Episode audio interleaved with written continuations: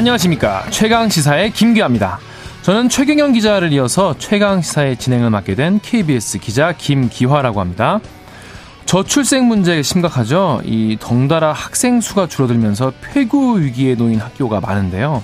이 서울도 예외가 아니라고 합니다. 그래서 어, 조희연 서울시 교육감에게 어, 해결 방안 한번 들어보겠습니다.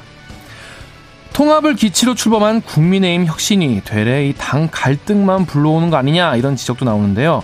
관련해서 국민의힘 오신환 혁신위원 모셔서 어, 자세히 이야기 나눠보겠습니다. 이어서 뉴스 일대기에서는요, 최근 큰 이슈죠. 이 김포 서울 편입 논란으로 본 행정구역 개편 일대기를 쭉 한번 훑어보고요. 끝으로 본격화되고 있는 가석방 없는 종신형에 대해서 국회 입법조사처 김광현 입법조사관과 함께 살펴보겠습니다. 11월 1일 수요일 최강시사 출발합니다.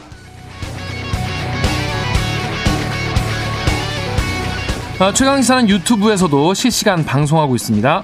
문자 참여는 짧은 문자 50원, 긴 문자 100원이 드는 샵 9730, 콩 어플은 무료입니다. KBS 라디오 유튜브 채널에는요, 어, 정치, 경제, 사회, 문화, 다양한 명품 콘텐츠가 있으니까요. 구독과 좋아요, 댓글 부탁드리겠습니다.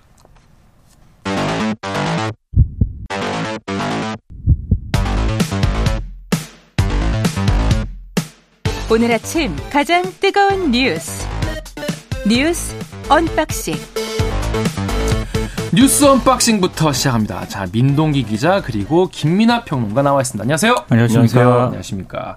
어제 아무래도 되게 그 처음으로 만난 자리 있었는데 윤석열 대통령이 예산안 시정 연설을 했죠. 그리고 네. 이재명 대표도 만났습니다. 연금, 노동, 교육 이렇게 네. 삼 3대 개혁에 대한 국회 협조를 요청을 했습니다. 근데 이제 3대 개혁에 대한 어떤 구체적인 정부안이 있지 않습니까? 네. 이건 또 제시를 안 해가지고 아. 좀 한계가 있다라는 그런 비판도 받았고요. 그리고 재정 운영 기조와 관련해서도 이제 대통령이 직접 얘기를 했는데 건전 재정이다. 이거는 미래 세대에 감당하기 어려운 빚을 넘겨주기 넘겨주지 않기 위한 것이다. 이런 점을 강조를 했고요. 단순하게 지출을 줄이는 게 아니고 국민 혈세를 낭비 없이 적재적소에 효율적으로 쓰자는 것이다. 이런 점을 강조를 했습니다. 그리고 이제 많은 분들의 관심을 받았던 R&D 예산 있지 않습니까? 네. 이건 이제 많이 삭감을 해서 논란을 좀 빚었었는데 향후 계속 지원 규모를 늘릴 것이다. 이런 점을 얘기를 하면서도요. 이렇게 얘기를 했습니다. 일단 이번에 지출 구조 조정을 통해 마련한 3조 4천억. 음. 이거는 약 300만 명의 사회적 약자와 취약계층을 더 두껍게 지원하는데 배정을 했다. 이렇게 얘기를 했는데 사실 R&D 예산하고 사회적 약자하고 취약계층 관련 예산은요.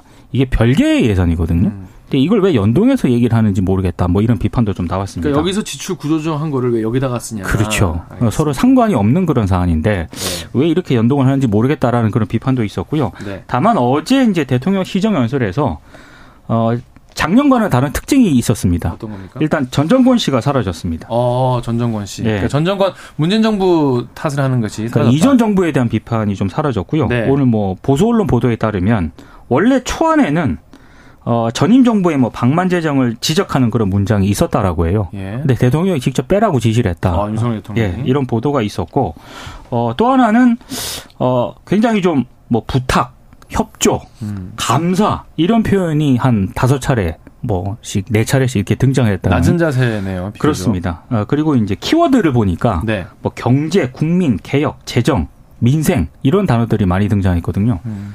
작년 한번 생각을 해보시면, 작년 시정 연설하고는 굉장히 많은 차이가 있다. 이런 뭐 지적들이 어. 좀 있긴 있는 상황인데, 네. 이재명 민주당 대표와의 첫 대화 자리가 마련되긴 했습니다만 좀 의미 있는 그런 소통은 없었다라는 그런 비판도 있습니다. 그러니까 대통령의 시정 연설이라는 게 우리가 예산을 이런 기조로 짰으니까 네. 국회가 좀 어, 협조를 해달라 뭐 이렇게 얘기하는 그런 자리 아니겠습니까? 그렇죠. 그러니까 지난번에 이제 시정 연설할 때는 전 정부의 이제 방만한 재정 운영 때문에 뭐 여러 가지 문제가 생긴 것을 이렇게 저렇게 뭐 바로 잡는 차원이다 이런 설명이 있었는데 그렇죠. 이번에는 그런 설명이 없는 거예요. 애초에 참모들이 짜준 예산 이 시정 연설에는 그게 이제 들어가 있었는데 그런 대목이 있었는데 대통령이 최종 검토안에서 일부러 뺐다고 합니다. 네. 그 이제 좋은 신호 아니겠습니까? 네. 뭐 왜냐면은 저희들 같이 이렇게 뭐, 뭐 평론가 내지는 이렇게 뭐 방송을 해서 이제 말씀하는 분들 뿐만 아니라 언론에서도 많이 지적을 했거든요. 네. 이제는 이제 과거 정권 탓하는 거는 그만해야 된다 라는 지적이 많았는데 대통령이 그 말을 듣고 아 그래 이제는 내가 변화를 해야겠다라고 마음을 먹은 거라면은 받아들인 거니까. 그렇죠. 그건 이제 좋은 변화일 것이고 음. 그런 일들이 앞으로도 쭉 이어져야죠. 좋은 이제 변화라고 보는데 이제 뭐 만나서 한 얘기 이런 거는 좀 이따 또 할 것 같고 네. 예산에 대해서 이제 예산안에 대한 설명을 좀 말씀드리면은 이 예산에 대해서 한 얘기에 대해서는 그래도 상대적으로 대통령의 변화의 태도 때문에 예산에 대한 설명이나 이런 것들에 대해서는 좀 보도나 이런 것들은 좀 뒷전이에요, 사실은. 사실 그게 더 핵심이긴 하지 않습니까? 그렇죠. 그렇죠. 그런 부분을 잠깐 평가를 하면은 네.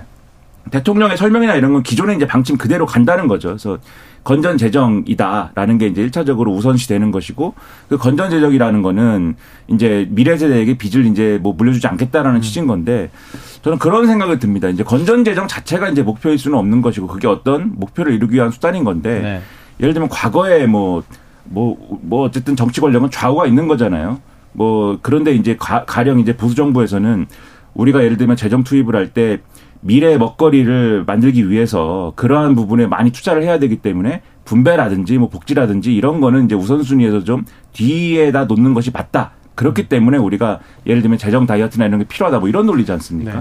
근데 이 정부는 그렇다기보다는 일단 세수가 펑크가 난 상황이고 그리고 그런 연유로 지출 전체 규모를 줄여야 되는데 그 지출을 어디서 깎았냐면은 미래 먹거리에 들어가야 되는 R&D 예산을 깎고 음. 그다음에 그걸 깎은 거를 지금 복지에다가 일부 이제 투입했다 이렇게 주장을 하고 있는 거예요. 그러니까 이게 사실은 좀 맞지 않는 설명 아니냐 이런 생각이 들고 그리고 민주당 일부 그다음에 정의당 등에서는 이 복지 예산이 그러면 전체 규모가 그냥 숫자가 늘어났다 이런 게 아니라 복지 예산도 이제 수요가 계속해서 늘고 늘어야 그렇죠. 늘고 있는 거고 전체적으로 늘어가야 될 필요성이 있는 건데 그거에 비추어서 이제 검토해 봤을 때 전체가 늘어났다고 볼 수 있는 거냐 그렇다기보다는 복지 예산도 일부는 줄어들고 일부는 늘어나고 뭐 이런 방식으로 어 어디는 어디 복지 예산 내에서도 어디를 빼서 어디에 음. 넣고 뭐 이런 거 아니냐 음. 이런 지적도 지금 있는 거거든요. 네. 그렇기 때문에 이런 부분에 서 앞으로 예산 심의를 할 때 이 시정연설 내용과는 별개로 음. 이제 R&D 예산 부분도 그렇고 좀 적절하게 제대로 된 심의를 좀 해서 이 대통령이 말씀도 그렇고 그다음에 지금 여당의 기조도 그렇고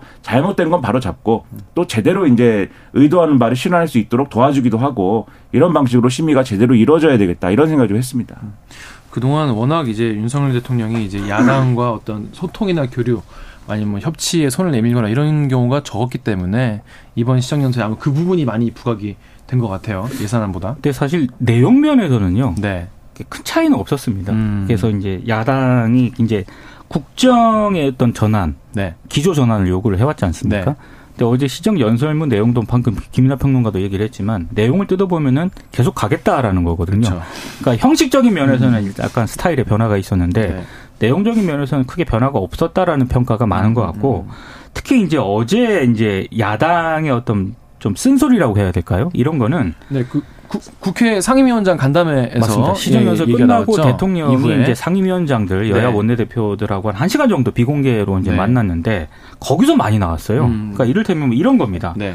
홍익표 민주당 원내대표 같은 경우에는 그러니까 대통령이 거권 행사를 너무 많이 한다. 어. 그러니까 좀 대통령실이 열린 자세로 좀 수용을 해줬으면 좋겠다 이렇게 얘기를 했고 거부권을 많이 행사했다는 건 그만큼 국회가 뭔가 결정한 거를 무시했다는 그렇죠. 그런 얘기지 않습니까? 그리고 이제 박정 환경노동위원장 같은 경우에는 노랑봉투법 있지 않습니까? 네. 이건 이제 곧 국회 본회의를 이제 표결을 처리에 아, 들어갈 그렇죠. 건데 네. 여기에 대해서도 이제 정형적인 좀 태도를 좀 요구를 했고 또 행안위원장 같은 경우에는 이태원 참사와 관련해서 여전히 책임질 사람이 책임 안 지고 있다. 그리고 유가족들 손을 좀 대통령이 잡아줬으면 좋겠다. 이런 얘기도 했고요.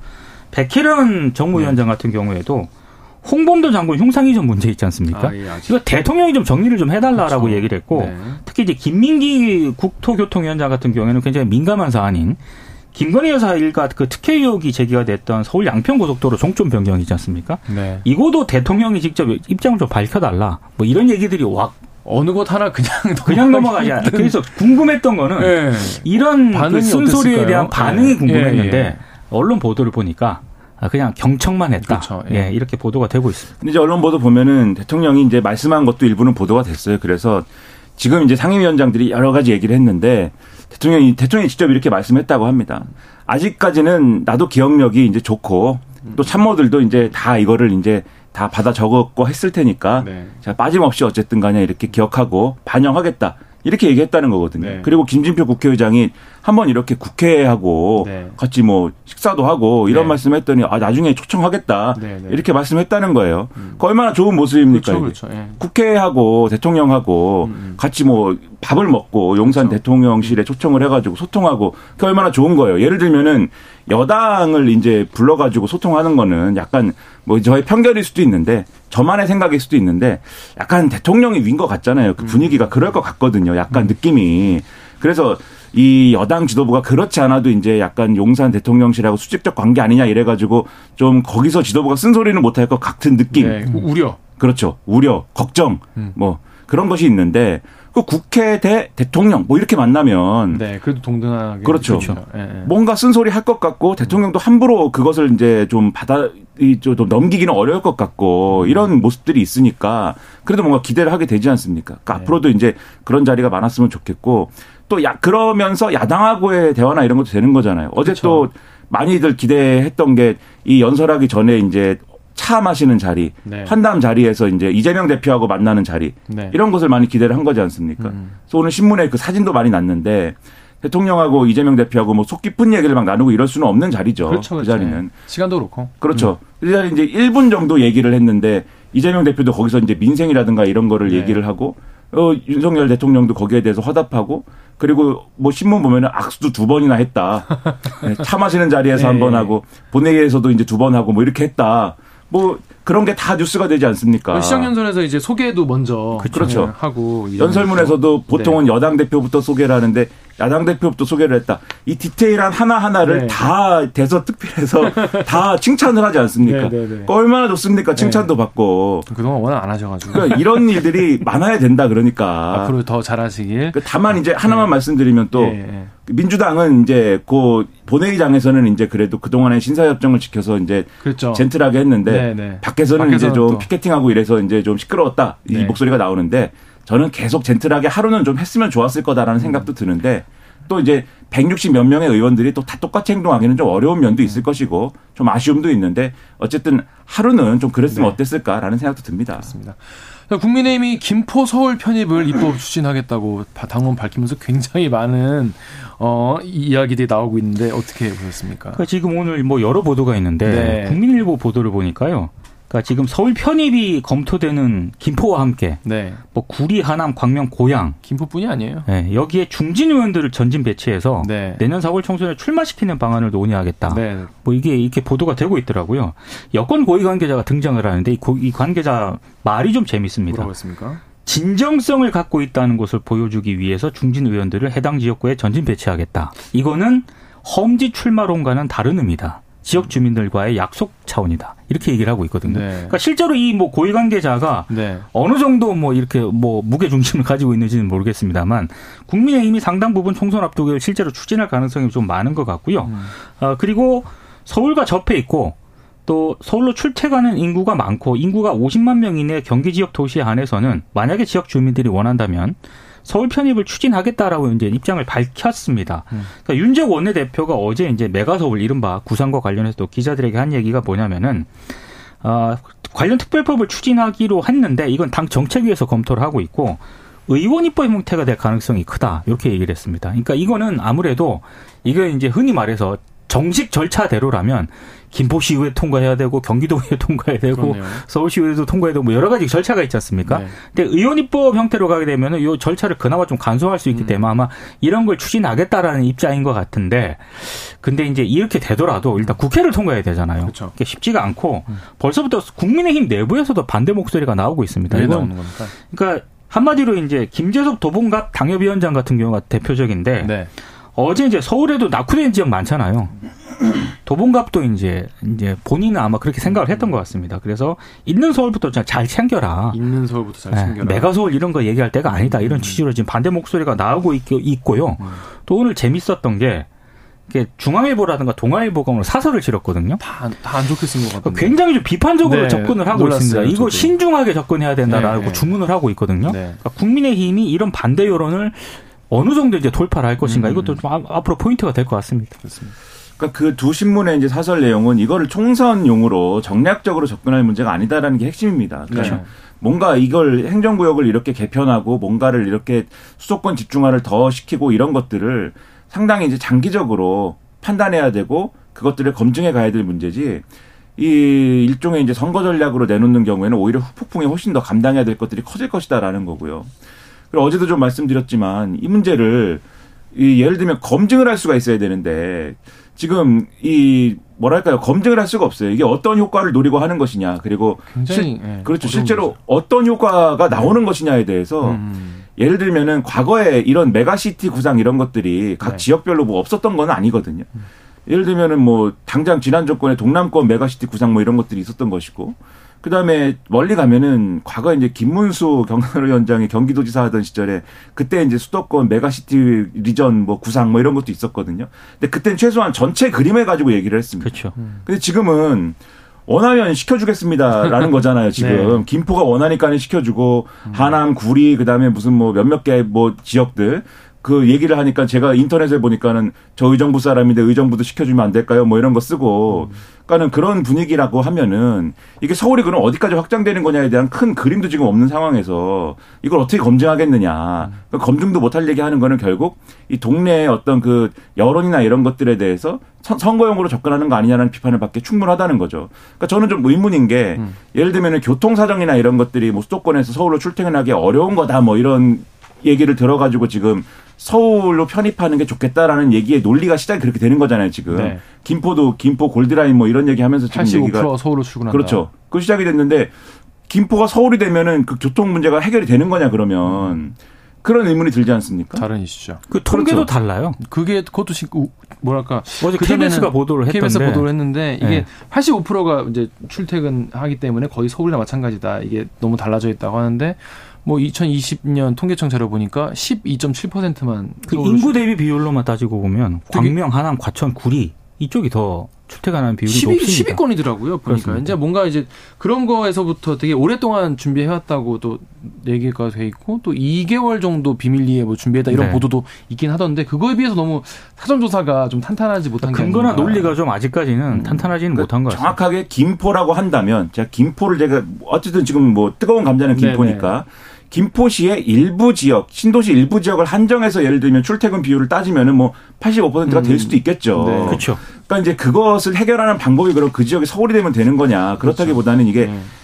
그런 얘기라기보다는 서울에 예를 들면은 그러니까 만약 에 그런 논리면은 교통 문제 해결하기 위해서 서울하고 경기도가 잘 이렇게 협의를 해서 음. 교통 문제를 해결할 수 있는 여러 가지 대안을 놓고 뭐 만들어 간다든지 그러면 되는 거 아닙니까? 그러니까 굳이 김포를 서울로 만들어야 되는 이유는 음. 김포를 개발해야 되기 때문인 것이냐. 그러면 김포를 개발한다고 했을 때 우리가 해야 될 일은 뭐 김포에 집을 사거나 땅을 사는 것이냐. 연끌 대출을 받아야 되는 거냐. 뭐 네. 이런 생각을 하게 된단 말이죠. 그러니까 네. 그런 효과를 노리는 거 아니냐는 비판이 나올 법한 얘기예요, 이게 지금. 그것도 딱 총선 전에 이제 수도권 위기론 나오자마자 나오니까 사람들이 이제 오해할 수 있는 거죠. 그렇죠. 네, 우려할 수 있는 거죠. 네. 이 얘기는요, 이따가 뉴스 일대기에서 좀 더 자세하게 짚어보도록 하겠습니다.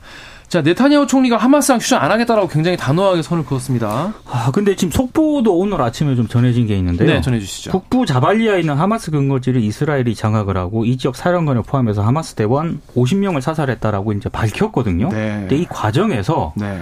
어, 난민 캠프에 폭탄이 떨어져가지고요. 일단 하마스 쪽에 밝힌 내용을 보면 최소 100명이 숨지고 300명 이상이 다쳤다라고 아. 지금 하마스 쪽에서 밝혔거든요. 네. 이런 상황인데 네타냐후 총리가 어찌됐든 휴전은 없다라는 네. 입장을 밝히고 있고 근데 오늘 뭐 일부 언론 보도를 보니까 지금 10월 7일부터 30일까지 가자 지구 내 사망자가 8,309명이라고 합니다. 그러니까 실종자가 1,950명이거든요. 네. 그러니까 실종자라고 하는 게 건물에 깔려서 아직 발견 못한 사람들이란 말이에요. 그러니까 이분들이 대부분 사망했을 걸로 만약에 추정을 했다라고 한다면은 만 명 이상이 숨졌다는 그런 얘기지 않습니까? 그렇죠. 근데 이게 2008년부터 이번 전쟁 전까지 16년 동안 양쪽 사이 갈등으로 인해서 숨진 팔레스타인이 6,407명입니다.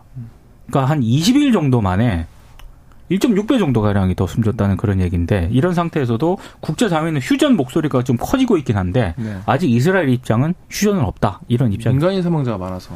그렇죠. 그러니까 유엔이 예. 좀 인도적으로 휴전하라는 얘기도 지금 거부하는 걸 넘어서 아예 지금 유엔의 어떤 권고나 이런 것들을 다 지금 무시하고 유엔 사무총장을 완전히 무슨 뭐 음. 어 뭐 이스라엘의 어떤 적군인 것처럼 지금 표현을 하고 있거든요. 근데 그런 태도는 매우 우려가 되는데 그 이스라엘을 통제할 수 있는 국제 리더십이 좀 상실이 됐고 그렇죠. 오히려 미국은 이스라엘 문제에 대한 접근법에 있어서 국내 정치하고 맞물리는 바람에 그렇죠. 바이든 대통령 지지율이 하락하고 뭐 이러면서 더 지금 말을, 네. 통제를 못하는 상황이에요. 그러더라고요. 더더욱 우려가 돼서 너무 걱정이 큽니다. 음, 네.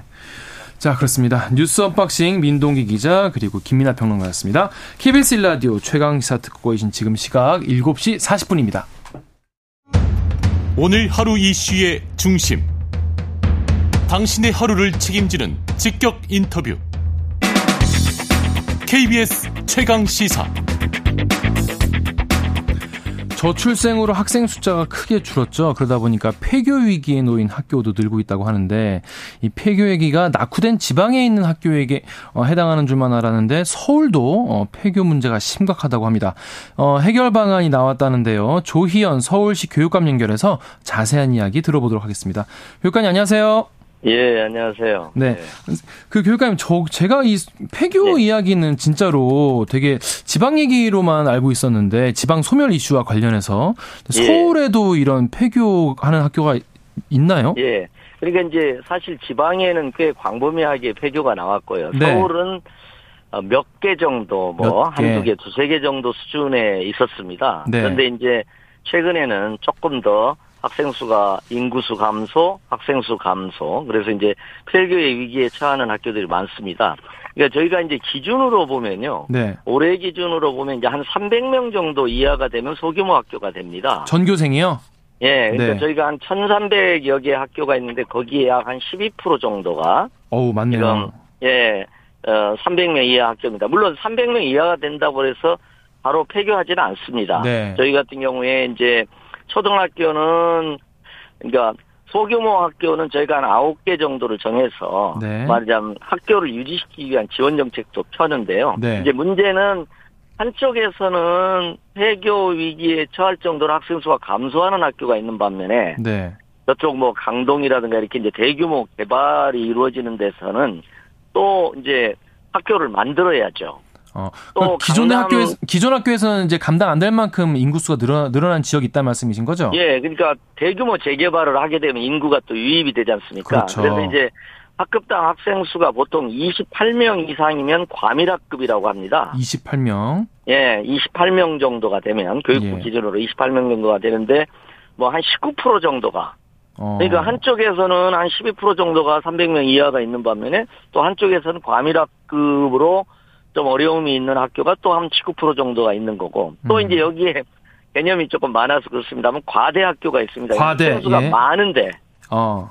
예, 그래서 이제 중고등학교는 한 1,200명 정도 되고 초등학교는 한 1,500명 정도가 되면 예. 과대 학교라고 하는데 그것도 한 36교가 있습니다. 이 과밀 그, 학교랑 과대 학교랑 어떻게 다른지 한번 설명해 주시겠습니까? 그러니까 이제 과밀은 학, 과밀이니까 학급의 학생 수가 너무 많은 거죠. 네. 서울에는 한 15명에서 보니까 35명까지 있습니다. 예.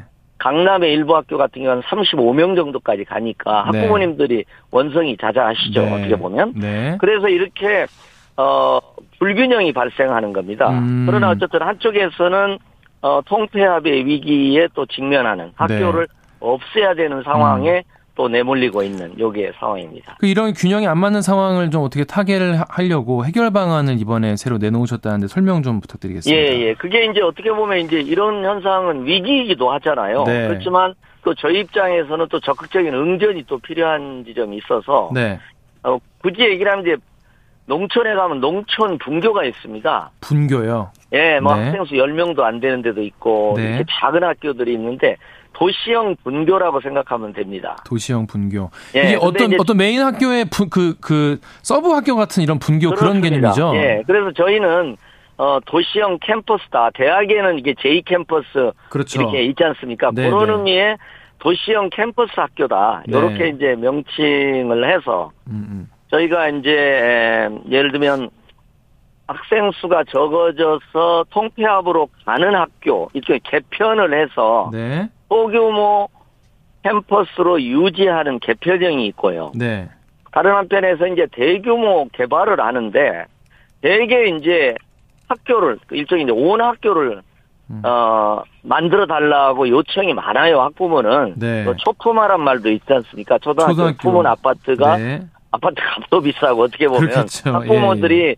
그 안전하니까 가까이 갈 수 있잖아요. 예, 예. 그래서 이제 그 요구가 많은데 학생을 학교를 만들 정도는 안 됩니다. 음, 음. 아, 그 옆에 네. 새로 하나 세, 짓기에는 좀 애매하고. 예, 그렇습니다. 중간 단계로 신설형 네. 도시형 캠퍼스 학교를 네. 이렇게 만드는 그러니까 음. 통폐합되어가는 학교에서 말하자면 축소가 되는 과정에 개편형 그래도 학교를 유지하려는 도시형 캠퍼스 학교가 있고 네. 또 학교를 만들 정도는 아니지만 음, 음.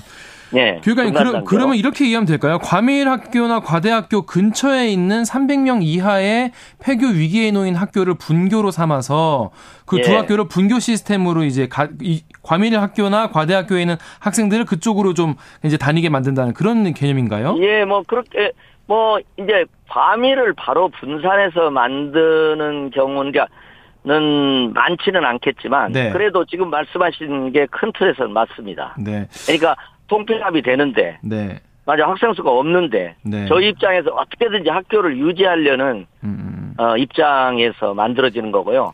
큰 학교를 만들지는 못하죠. 온 학교는 못 만들지만 네. 그래도 어 가까이에서 그러니까 이렇게 생각하시면 될 것 같습니다.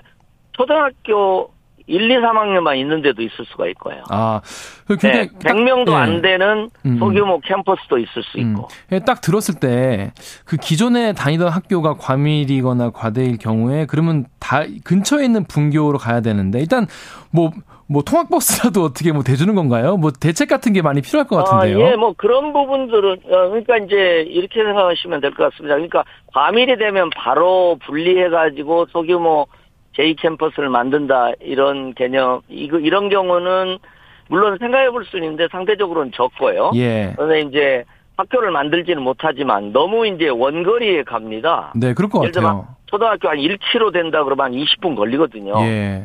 그런 경우에는 예를 들면 초등학교 저학년은 특히 위험하잖아요. 네. 그럼 초등학교 1, 2, 3만 명만 있는 소규모 캠퍼스를 만들어서 네. 이렇게 하는데 이제 그게 이제 이렇게 생각하시면 될 것 같아요. 도시형 농촌의 분교를 보면 교장 선생님하고 행정실장만 없고 네. 통합 관리를 하고 나머지는 아. 시설은 다 있다고 생각하시면 돼요. 아, 그러니까 본부 같은 데는 이제 본교에 두고 네. 이제 이제 교사나 관리하는 직원분들만 추가로 이제 이제 둬서 예, 분교를 운영한다 말씀이시죠? 예, 100명 이하의 학교 예를 들면 농촌의 농촌 분교도 100명 이하의 학생 뭐 20명 있는 학생도 다 있어야 되잖아요. 그렇죠. 급식실도 있어야 그렇죠, 되고 그렇죠. 체육시설도 있어야 되고 네. 해서 어떻게 보면 교감 선생님이 있다고 생각하시면 될 것 같아요. 아, 근데 이거 딱 들었을 때 확실히 이거 어 무슨 말씀인지 알겠는데 예산은 네. 어떻게 이제 확보를 하실 건지 그것도 좀 걱정이 되는데요. 그렇습니다. 이제 아무래도 예산이 이제 좀 드는 거죠. 단지 네. 이제 한 어, 단일 전체 온 학교를 운영할 정도보다는 예산은 적게 들지만 들 건 다 드는 거죠. 네. 교장 선생님과 행정실장만 없고 네. 학생들이 받아야 될 교육과정의 불이익은 없어야 되니까요. 음, 음, 음. 그런데 이제 저희는 약간 뭐 특화된 교육과정 같은 거 예체능이라든지 네. 이렇게 좀 특화된 교육과정도 운영을 해서 물론 이제 아까 스쿨버스 말씀도 하셨습니다마는 뭐 전체 운동회를 한다. 음, 음. 그러면 이제 스쿨버스로 이렇게 이동을 해서 할 수도 있는데 네. 어 많은 경우는 일단 거기서 그 자체로 음, 음, 충분한 어 불편함이 없는 교육을 받을 수 있도록 해야 된다. 하려고 한다. 저희가 어. 그런 입장입니다. 혹시 그 학부모님들 여론 같은 건 좀 수렴을 해 보셨나요? 아니면 지금 처음으로 말씀을 하시는 거예요? 어 그러니까 이제 이 도시형 캠퍼스 자체에 대해서 뭐 어, 말씀은 오히려 뭐, 이런 도시형 캠퍼스 모형이 만들어지니까 네. 학교를 신설하고자 했지만 학생 수가 적어서 못했던 많은 지역에서 네. 어, 우리도 이 도시형 캠퍼스라도 만들자 음, 음. 만들어 달라 음, 음, 이런 요구도 많이 있죠. 아 그랬군요. 예예. 예. 예, 예. 학부모님들은 당연히 뭐 음. 그래도 이게 뭐 교장 선생님과 행정실장이 없는 도시형 캠퍼스 학교도 있으면 좋잖아요. 네, 네. 왜냐하면은 뭐 30분 걸어가거나 20분 걸어가거나 그런 것보다는 좋으니까요. 알겠습니다. 자, 그 다른 얘기 하나 해볼게요. 그 지난 네. 국감 때한 가지만 아, 예, 말씀하세요. 예, 예, 예. 넘어가면은 이제 유형을 저희가 한 두 가지 정도로 생각을 하고 있습니다. 네. 그러니까 이제 지금 말씀드린 부분은 주로 이제 고 캠 작은 학교, 네. 소규모 네. 학교를 유지하는 방향이 있고 일단 네. 도시형 캠퍼스라는 것을 염두에 놓고 보니까 이 다른 시설하고의 결합이 가능하더라고요. 그래서 어떤, 저희가 네. 일종의 주교 아파트 무슨 아파트요? 주교 복합학교. 아 주교. 예, 네, 주교 음. 학교하고 주거지가 주거 지역이 같이 있는 결합하는 복합학교를 이제 생각을 하고 있습니다. 그래서 네. 저희가 그러니까 외국 같은 경우는 주교 복합학교가 있었고 우리나라도 우리나라에서도 대선 과정에서 어느 후보가 네. 정세균 후보님이신가 누가 네. 그 주교 아파트 얘기를 꺼냈던 적이 있었어요. 이 초품화랑은 다른 거죠? 예? 초, 초등학교를 품은 아파트 같은 느낌이랑은 다른 거죠, 이거는? 어떤 초등학교는 느낌입니까? 온 학교가 있는 경우고요. 네네네. 네, 네. 이것도 어떻게 보면 캠퍼스형 학교를 품고 있는 거죠. 네. 그러니까 학부모 입장에서는 사선책으로서 상당히 좋아서 저희가 이제 예를 들면은 복합 건물을 이제 학교의 수영장이라든가 이제 도서실이라든가 이렇게 네. 이제 복합 건물이 있는 경우가 지금 많이 들어서고 있습니다. 네. 그러면 이제 일종의 주교 어 그런 복합 시설하고 연관돼서 어 학교에 다양한 시설들이 어 결합해서 존재할 수 있는 네. 지금은 이제 큰 학교만을 염두에 놓고 보니까 네. 다른 시설과의 결합이 어려웠는데 음. 아파트하고도 결합이 가능해서 저희가 이제 사실은 어 그 주교 아파트 내지는 주교 복합 학교를 한번 만들면 예를 들면 젊은 층이라든지 네. 그다음에 학령기에 자녀를 갖고 있는 학생이 있으면 네. 학교 소멸 위험이 역으로 적어지죠. 음. 그러니까 우리가 주상복합 아파트는 굉장히 익숙한데 예. 그런 느낌이라 보면 되는 거죠. 주상복합에 한 예, 두세 층이 네. 학교가 들어가 되는 거 이렇게 생각하시면 됩니다. 어, 새로운 개념인데 한번 예. 잘 연구해 보면 좋을 것 같습니다. 예. 자, 저희 국감 때 서울 학생 인권조례 이제 개정 폐지에 대해서 논란이 있었는데요. 그렇습니다. 오세훈 서울시장이랑도 약간 다른 의견이셨던 것 같은데 사실 최근에 이제 이제 교권 추락에 대해서 많은 국민들이 예. 관심을 많이 가지시면서 학생 인권조례 문제 아니냐 이런 얘기도 나왔어요. 어떤 입장이십니까? 그렇습니다. 저희는 이제 학생 인권도 존중, 학생, 학생 인권이라고 할 때는 학생도 어리지만 피학습자지만 권리의 주체로 존중하자 이런 취지거든요. 네. 그래서 학생의 인권도 존중하고 네. 선생님의 인권도 존중하는 네. 그런 어 함께 병행해서 네. 어 존중되는 그런 학교를 만들어가는 것이 우리의 이상이다. 네. 그러니까 이제 아시겠습니다만 옛날에는 뭐 사랑의 매라는 뭐 체벌도 있었지 않습니까? 그렇죠. 이제 안 됩니다. 유죄도 있었고 예, 예, 그러지 예. 않습니까? 예, 예, 예, 어떻게 보면은 그런 상태에서 학생 인권을 존중하는 조례를 통해서 네. 그런 학교로 이제 왔는데 네. 저는 과거로 돌아가지 말고 새롭게 이제 문제 현상에 직면하고 있습니다. 그러니까 네. 예를 들면 말씀하신 대로 교권이 추락된다든가 네. 새로운 문제죠 이거는. 네. 예, 그러니까 선생님의 네. 교육권 음. 이른바 교권도 철저히 존중하고 네. 새롭게 그 부분을 중시하고 네. 그러나 과거로 돌아가지 않고 네. 학생 인권도 존중하는 네. 그런 공동체형 학교를 만들어야 된다. 네. 미래지향적으로 나가야 된다. 그게 이제 저희들의 주장입니다. 네, 알겠습니다. 조현 서울시 교육감과 말씀 나눴습니다. 고맙습니다. 예, 고맙습니다. 네. KBS 일라디오 최강시사 1부 여기서 마치고요. 잠시 후 2부에서는 국민의힘 오신환 혁신위원 그리고 한 번 더 뉴스 만나 뵙겠습니다.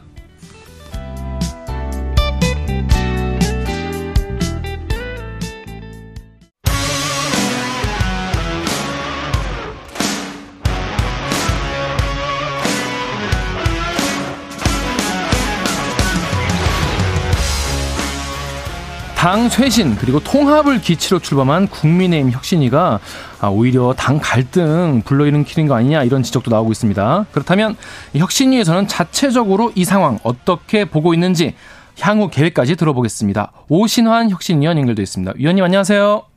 예, 안녕하세요. 오신환입니다. 요즘 너무 바쁘시죠? 아, 예, 그렇습니다. 예. 오늘은 어떤 일정 있으세요?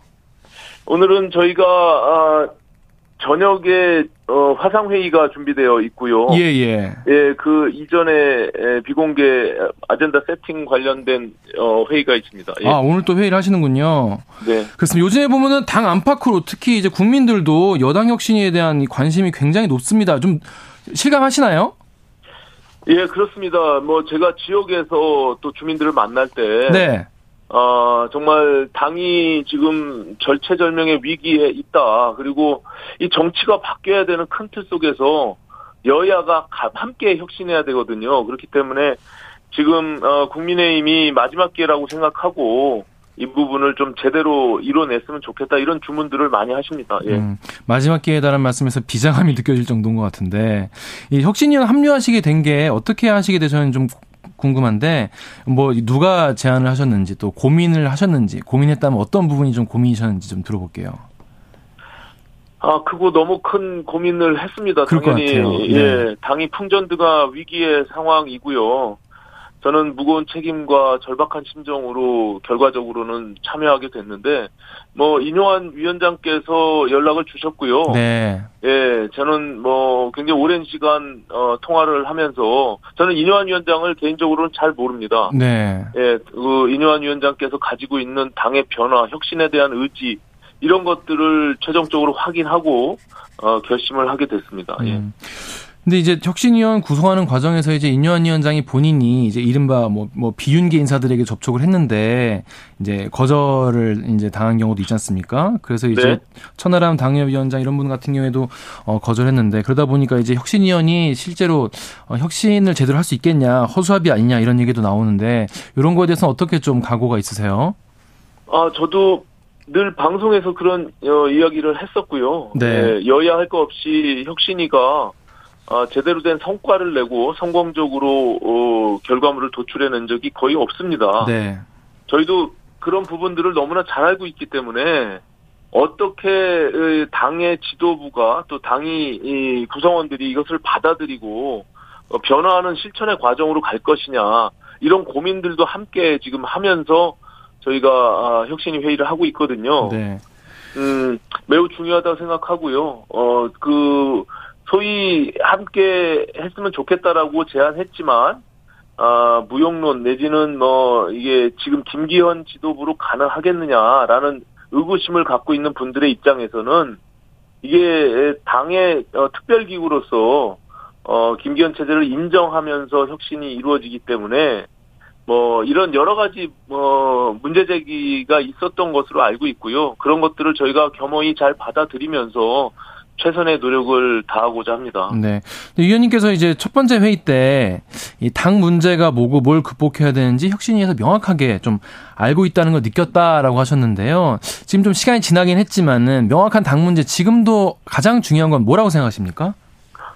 아, 뭐 이제 국민들과 당 구성원들이 너무나 잘 알고 있다고 생각합니다. 우리가 혁신이가 뭘 해야 되는지 네. 그 내용을 몰라서 저희가 실천 못하는 건 아니거든요. 그리고 특히 제가 그 말씀을 드린 것은 어, 외부 위원들이 전혀 당의 구조나 메커니즘을 모르는 상황 속에서 과연 어떤 역할을 하겠느냐, 들러리 세우는 거 아니냐 이런 문제 제기가 있었거든요. 음. 근데 제가 오히려 그 외부 위원들의 다양한 그 구성원들 또 그 그분들의 어, 문제 제기 당이 어떻게 변화해야 되는지를 듣고 굉장히 희망적인 느낌을 받았다 이런 취지로 말씀드리는 거거든요. 음. 저희 구성원들은 함께 참여했던 정치권에서의 좀 저를 포함한 모든 분들은 어찌 보면 혁신의 대상이기도 하거든요.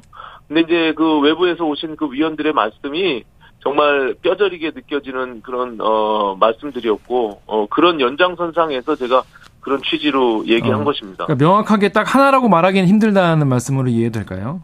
예, 예, 돌아가면서 본인들이 갖고 있는 지금 당의 문제를 진단하고 어떤 방향으로 나가야 되는지를 음. 러프하게 저희가 네. 첫 회의에서 얘기했거든요. 음. 그래서 그 다양한 문제들을 저희가 지금 압축하는 과정 속에 있고요. 또 네. 그것을 네. 구체화하고 또 실천을 어떻게 할 것인지 이런 부분들을 지금 어, 회의를 통해서 진행하고 있는 것입니다. 근데 그 회의를 통해서 나온 첫 혁신안 1호 혁신안 같은 경우에 이제 대사면 관련된 거지 않습니까? 근데 이 이 안 같은 경우가 이제 가장 첫 번째 아니고 가장 뭐랄까요 혁신안 혁신위의 인상을 좀 결정지을 만한 안건인 것 같은데 어, 오시안 의원님도 이 어, 대사면 안에 대해서 그래도 굉장히 어, 고민이 깊으셨을 것 같아요. 어떠셨습니까? 아, 저희 인요한 혁신이의 뭐 혁신의 철학이라고 할까요? 이런 부분들이 통합, 희생, 또 다양성, 그를 통한 놀라운 변화를 이뤄내겠다. 뭐 이런 방향이거든요. 그렇기 때문에 어, 이 총선과 어, 관련된 부분에서는 이게 우리 당이 내부적인 갈등을 치유하지 않고서는 결코 확장적으로 우리가 나아갈 수 없습니다. 그래서 어, 최대 통합을 통한 그 대변화로 가는 것이 마땅하다 이렇게 판단을 했고요. 그래서 1차적으로 어 구체적으로 어떤 어저 사면을 할 것인지 어떤 징계 취소를 할 것인지에 대한 부분들은 당의 지도부의 몫이지만 저희는 어 대통합을 위한 대사면이 첫 번째 그 걸음으로 음, 가는 음. 것이 첫 걸음으로 가는 것이 맞다 맞겠다 이런 판단을 한 것이에요. 예. 방금도 이제 징계 취소라는 표현을 섞어서 사용하셨는데 아무래도 1호 안건의 대상자분들이 좀 반발을 하시면서 사면이라는 단어에 좀 약간 서운함을 느끼는 분들이 많이 계시더라고요. 그 이현주 전 의원 같은 경우에도 저희 프로에 나오셔가지고 이게 뭐 대단한 시혜라도 베푸는 것 마냥 이렇게 말하면 안 된다.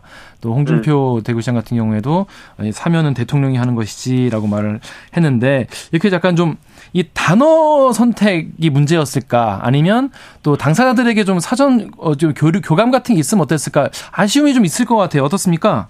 음, 뭐, 뭐 그런 측면의 문제 제기도 있을 수 있어요. 다만 저희가 이제 국민들을 상대로 메시지를 내는 것이고 당이 취할 수 있는 여러 가지 행보들을 먼저 선행해서 하는 것이거든요. 그것이 혁신의 역할이라고 보고요. 지금 말씀하신 대로 어 윤리위원회 당 규정에 보면 30조에 어, 당 대표가 최고위원회의 의결을 통해서 징계 취소 또는 징계 중지를 할 수 있다 이런 조항이 있거든요. 사면이란 단어 그, 없네요. 그, 렇습니다 예, 사면은 당연히 대통령의 헌법 권한이고 저희는 그 법률적 용어를 어, 이 정치적인 용어로 저희가 좀 다소 치환시켜서 표현을 한 것입니다. 그렇기 때문에 이것이 이뭐 대통령이 권한을 행사하는 사면하고 똑같은 건 아니지만 어쨌든 징계를 취소 또는 중지시킬 수 있는 권한이 있기 때문에 우리 국민들께 좀 더 쉽게 이해하기 위한 음. 그런 어떤 정치적인 아. 용어로 저희가 음. 썼다 이렇게 보시면 될 것입니다. 아, 그러니까 대국민 이제 그 용어로 쓰다 보니까 당사자들에게 약간 좀 어, 불필요한 오해 같은 게 생겼다는 말씀이신 것 같아요. 근데 그러니까 그것이 무슨 뭐 저희가 시혜를 베풀거나 아량을 베푼다고 이렇게 받아들이시는 것은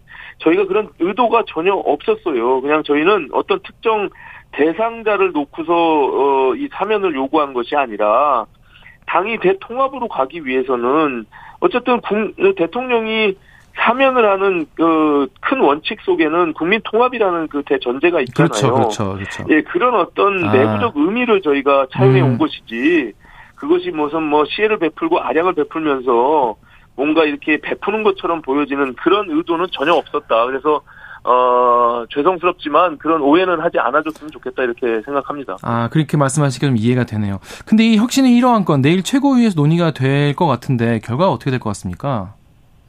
아, 그거는 당 지도부의 몫입니다. 저희는 어쨌든 혁신안을 의결해서 어, 당 지도부에 전달을 했고요. 그 예, 당사자들이 예, 반발하고 있으니까 그래도 분위기라는 게 좀 있을 거 아니에요, 그래도. 아, 모르겠습니다. 아직 어떻게 결론을 낼지, 뭐 내일 그 최고위에서 논의를 해줄지. 다만 어, 혁신안을 낸 혁신위원 중에 한 명으로서 어, 제가 제가 바람은 네. 어, 당이 좀 독립적이고 주체적으로 또 당 대표가 할 수 있는 권한들을 좀 즉각적으로 반응하는 것도 저는 당이 변화하는 모습의 한 부분으로 보일 수 있거든요. 어디로부터 독립적으로 대한다는 말씀이세요? 지금 많은 분들이 뭐 당정 관계에 대해서 얘기를 하잖아요. 네. 그렇기 때문에 당은 내년 총선을 독립적이고 주체적으로 치러내야 됩니다. 그러니까 이런 여러 가지 의사결정 하는 것을 당 대표나 지도부의 권한이라고 한다면 네. 그것을 빠르게 판단하고 빠르게 음. 대응하는 것이 음, 음, 저는 음. 국민들이 봤을 때는 아 네. 당이 이제는 주체적으로 모든 걸 판단하고 음, 음. 어, 결정하는구나 이렇게 보여질 수 있다는 것이죠. 네, 정부로부터 좀 독립적이고 주체적인 어, 판단을 바란다는 말씀인 것 같고 이 혁신회가 이제 곧 이제 2호 혁신안도 준비 중이실 것 같은데 이 2호 혁신안에 대해서 뭐 생각 굉장히 많은 그 어, 후보들이 많이 있을 것 같아요. 근데 이년 위원장은 최근에 희생 이야기를 이제 계속 어, 인터뷰 때마다 하시는데 뭐 영남 중진 어, 출, 어, 수도권 출마론 이야기도 그렇고 그래서 어떤 것이 좀 앞으로 앞으로 2호 안으로 좀 거론되고 있습니까? 그 인윤 원장님께서 말씀하신 뭐 희생의 의미는 저는 이렇게 생각을 하는데요. 기본적으로 혁신이라는 것은 기득권과의 내려놓음, 싸움 이런 것들을 통해서 희생을 전제로 한 혁신이 결국에는 국민들께 감동을 줄 수밖에 없거든요. 그렇죠. 그렇기, 그렇기 때문에 내가 가지고 있는 모든 기득권을 버리지 않고 어떻게 혁신이 일어나겠습니까? 예, 그런 큰 대전제 속에서 말씀을 하신 거고요. 네. 그래서 영남권의 뭐 중진 서울 차출설도 그런 연장선상에서 봐줬으면 좋겠다. 우리가 무슨 어떤 특정인을 또 어떤 특정 대상을 뭐 이렇게 뭐 희생을 강요하는 그런 모습이 아니라 음. 이거는 늘 총선을 치를 때마다 어느 정당이나 기득권을 내려놓음으로 인해서 어, 그 정당이 좀 더 한 걸음 나아가는 모습으로 비춰지는 음, 음. 그런 선 상에서 저희가 말씀을 드린 거예요. 그래서 네. 2호 안건도 아마 지금 말씀드린 큰 틀에서 논의가 이루어지지 않을까. 오늘 음. 줌 화상회의를 통해서 저희가 그런 것들을 압축시키고, 예, 이번 주 안으로 두 번째 혁신안을 어, 지금 제안하고자 합니다. 예. 음. 아무래도 근데 이번에 그 임요한 위원장께서 이제 어 초반에 굉장히 인터뷰를 많이 하시면서 발언이 굉장히 이제 이슈화가 되면서 이 영남 그 영남권 출 험지 출마론 이런 것들이 어, 어 당내에도 굉장히 반발도 있고 그랬던 것 같은데 막 농담이라고 그냥 일축하시는 경우도 있었고 또 이제 특정인의 이제 이름을 거론을 하셨다가 정정하시기도 했는데 사실 임 위원장님 같은 경우에는 지금 뭐 정치를 오래 하신 분이 아니잖아요. 그래서 네. 인터뷰를 계속 하시거나 이런 메시지 관리 같은 거에 대해서 좀 우려나 어떤 어떻게 좀 고민 같은 게 있으실 것 같은데 어떻습니까? 음 그렇습니다. 뭐 정치권의 메커니즘 자체를 처음 접하시기 때문에 특히 언론을 어떻게 상대해야 되는지 그렇죠. 그런 부분들에 대해서 뭐 굉장히 빠르게 습득하고 계시다고 저는 보고요. 예. 그래서 그것을 뭐 언론을 사실은 조금 어, 자주 초반에 나가서 그런 음, 우리가 회의를 통해서 의견을 이렇게 모으기 전에 어, 개인적 의견으로 발언하신 것들이 많은 파장을 일으킨 거 아니겠습니까? 네. 그래서 그런 것들을 뭐 조정하고 있는데요. 저는 뭐 인유한 위원장님께서 충분히 그런 것들을 인지하셨고 또 그런 것들을 수위 조절해 나가면서 또 해야 될 얘기들은 또 누구든지 자유롭게 할 수 있다라는 것을 대전제로 해서 저희가 위원회 활동들을 하고 있거든요. 그렇기 네. 때문에 그것은 뭐 본인들이 다 책임을 지고 어, 할 수 있는 일이다, 이렇게 생각이 듭니다. 그렇습니다. 이게 회의 내용 같은 것도 금방금방 언론에 나간다고 약간 놀랐다, 이런 말씀도 하시던데, 아무래도 좀 익숙하지는 않으신 것 같아요, 아직. 정치권의 회의가 뭐 결국에는 그 뭐 자료가 생성되는 그 순간부터 다 공개된다고 봐야 되는 거 아니겠습니까? 네. 근데 뭐 일반적인 뭐 민간에서의 회의가 언론에 노출될 이유도 없고 그렇기 네. 때문에 좀 그런 것들이 좀 다소 생소한 문화가 아닌가 음. 이렇게 보고 계신 것 같아요. 네. 예. 그동안은 근데 이제 이제 의사로서 활동하시고 정치인은 처음이시니까 이렇게 의원들 현재 의원들이랑 또 아니 원외 인사들과 교류할 일이 없었던 것 같은데 어떻게 소통이 그래 좀 잘 되는 편입니까 어떻습니까?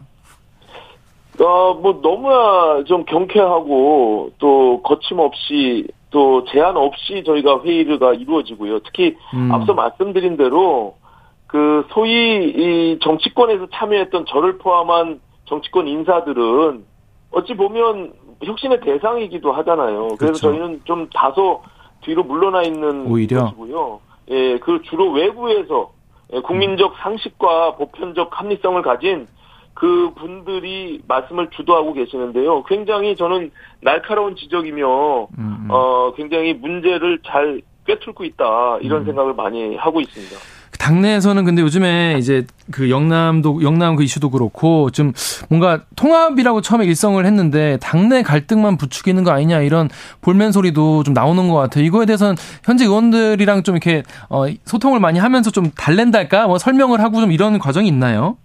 아니 국민들이 볼 때는 네. 불난집이 너무 조용한 거 아닙니까?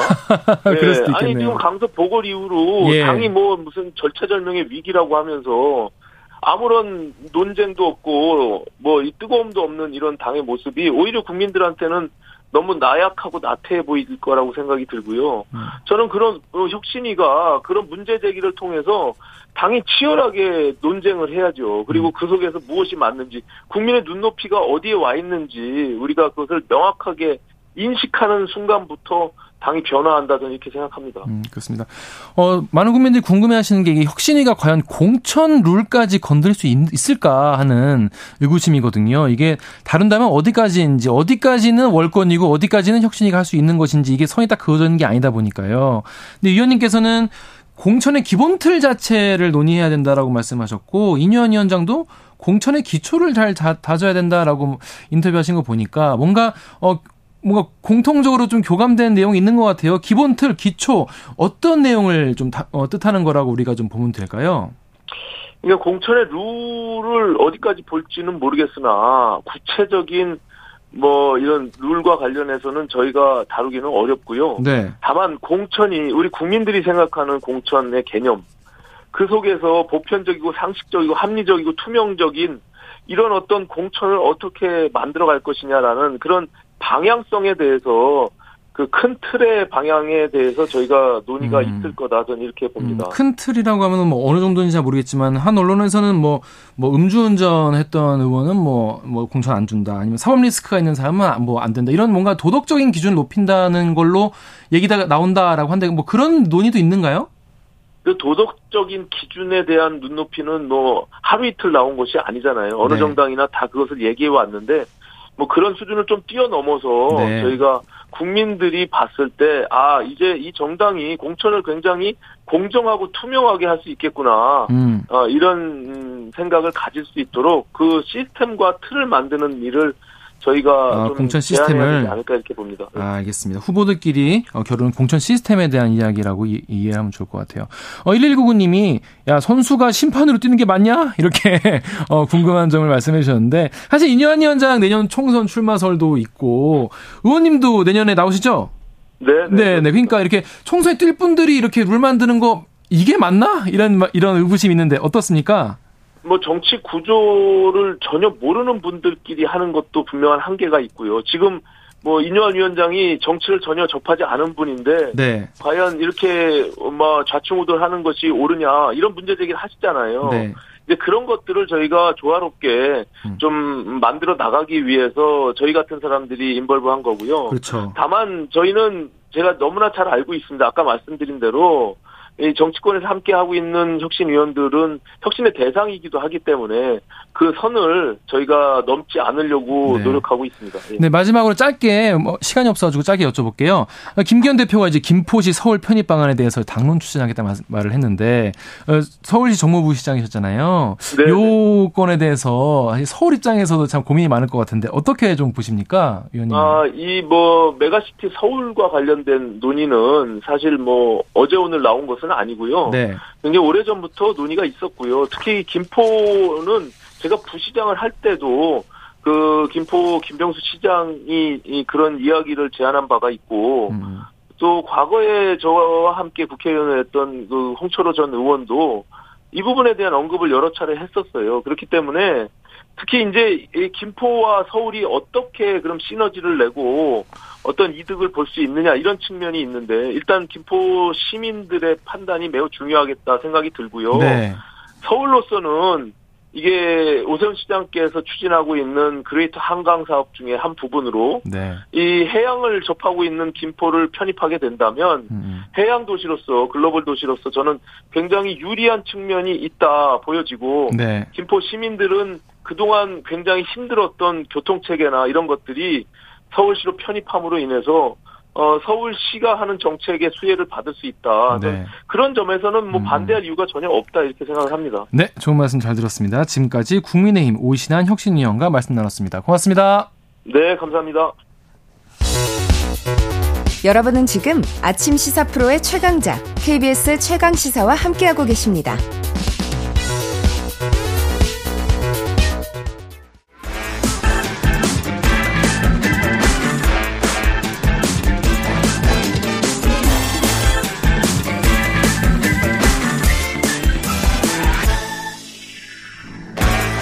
한 번 더 뉴스 오늘은 경향신문 박순봉 기자와 함께합니다. 안녕하세요. 네, 안녕하세요.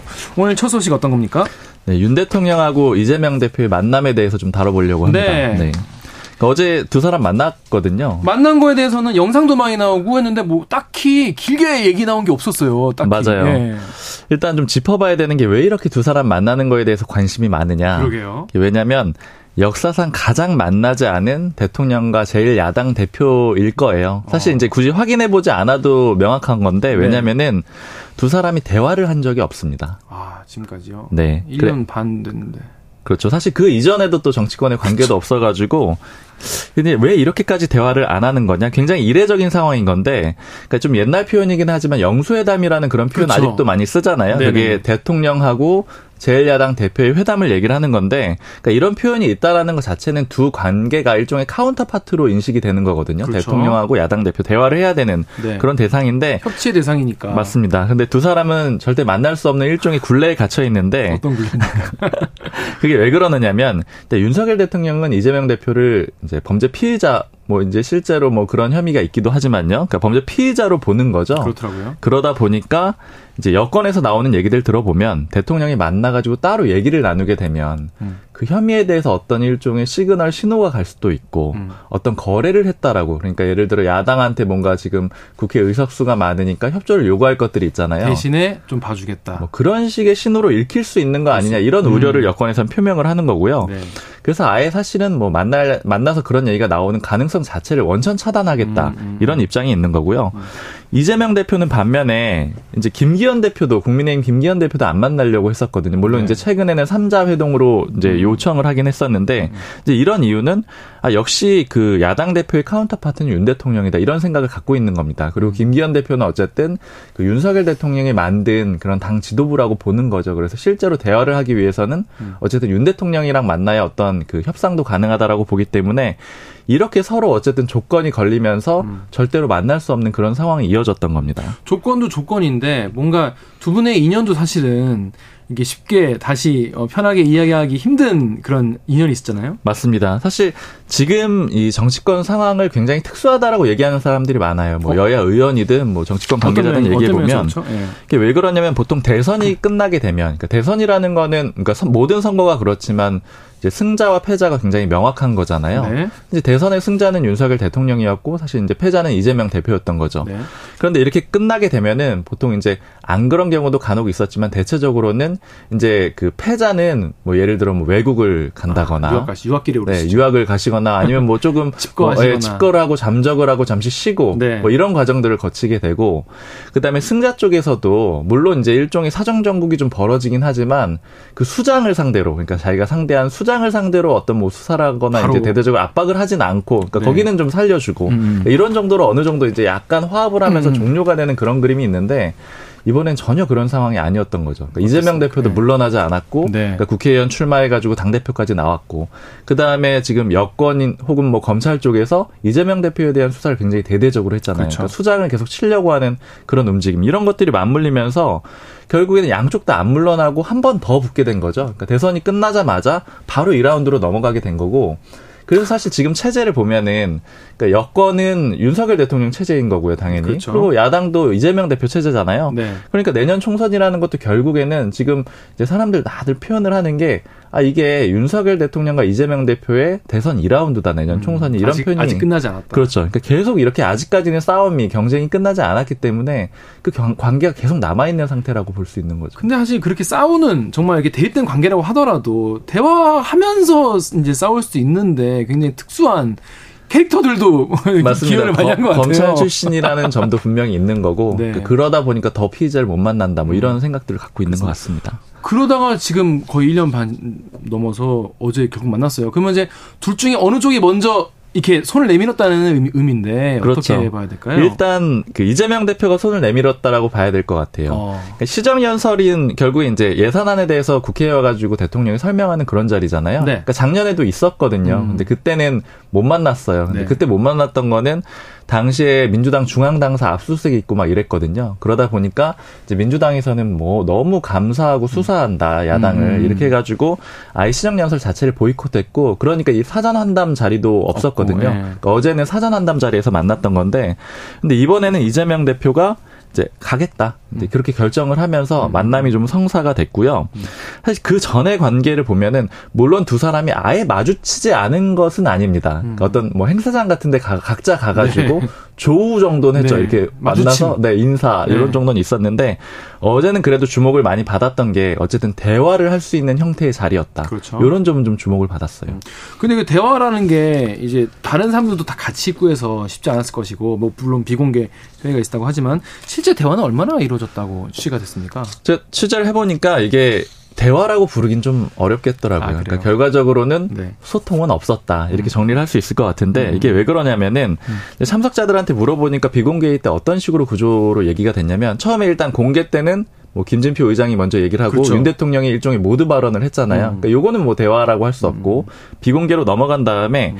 야당 대표들이 돌아가면서 한 번씩 자기 재언을 얘기를 하는 거예요. 음. 그러니까 이제 누가 얘기 예를 들어 이재명 대표가 얘기하고 그 화자가 그러니까 화자 얘기하면 듣는 사람은 대통령인 건가요? 그렇죠. 이 구조는 어. 왜냐하면 이제 야당 대표들이다 보니까 다 대통령한테 원하는 바를 얘기를 한 거죠. 네. 근데 대통령한테 재언을 한 건데 그렇지만 이렇게 얘기하고 대통령이 답을 하는 게 아니고 네. 그다음 다른 대표 얘기하고 끄덕끄덕하고 그, 어, 이렇게 넘어가고 이런 과정이어서 결과적으로 사실 이거는 좀 대화라고 어. 부르기는 어렵죠. 음, 사실 음, 음. 정치권의 아침에 최고위원회의 하는 거랑 좀 비슷하잖아요. 쭉. 읽고 네, 그냥 모두 발언 쭉 발표회랑 비슷한 거잖아요. 그러니까 그렇게 하고 넘어갔고 그래서 사실상의 대화는 음. 음. 이뤄지진 않았다. 음. 이렇게 볼 수 있습니다. 하지만 그래도 양측에 어느 정도 필요가 있, 지 않습니까? 서로의 협치를 좀 그렇죠. 해야 되는. 예. 근데 태도 변화랄까. 그러니까 제가 굳이 표현하자면은 표정은 서로 네. 어, 우리는 좋은 관계가 될 거야라는 그런 표정은 좀 적극적으로 지었던 것 같아요. 웃으면서 그 악수하시더라고요. 네. 그러니까 표정도 그렇고 태도들도 그런데 그러니까 예를 들어서 일단은 이재명 대표가 만남에 응했다라는 거. 음, 음. 그러니까 그거 자체도 한 가지 네. 의미가 있고 네.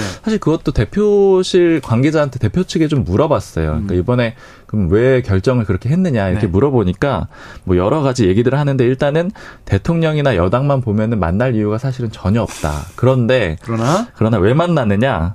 대통령에게 협치의 기회를 주는 것이다. 어, 이렇게 얘기를 하더라고요. 어. 그러니까 이 얘기는 결국에는 해석을 해보자면 서울 강서구청장 보궐선거에서 승리를 한 다음에 네. 민주당 내부에서는 이재명 대표가 여유를 찾았다 아. 이런 얘기들이 좀 많거든요. 아, 예. 그러니까 여유를 좀 찾은 상황에서 음. 아 이제 나는 좀 여유가 생겼으니 음. 당신 대화를 좀 합시다 이렇게 먼저 제안하는 손을 내미는 그림을 그려주면 음. 상대방이 거절을 하더라도 나쁘지 않은 거죠. 그러니까 음. 오히려 뭐 윤 대통령한테 불통 이미지를 줄 수도 있는 음, 거고. 그렇죠. 거절하면. 그러니까 이런 태도들이 어제 또 곳곳에 좀 보였는데. 음.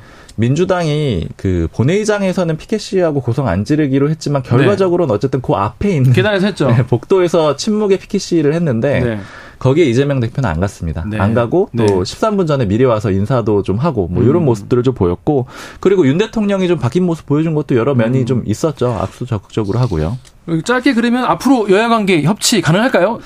어제 자리는 국민들이 억지로 싫은 친구들 떠밀어 가지고 만든 자리인데 어색한 사이. 네. 그런데 근본적으로 쉽게 좋아지긴 좀 어려울 것 같습니다. 서로 그렇습니다. 기본적으로 갖고 있는 인식이 좀 다르잖아요. 그렇습니다. 네. 뭔가 앞으로 근데 이게 뭐 과정이라는 게 필요한 거니까 하루 아침에 되지는 않을 것 같아요. 지금까지 박순봉 기자였습니다. 감사합니다. 네. KBS 라디오 최강기사 2부 여기서 마치고요. 잠시 후 3부에서는요. 뉴스 일대기에 이어서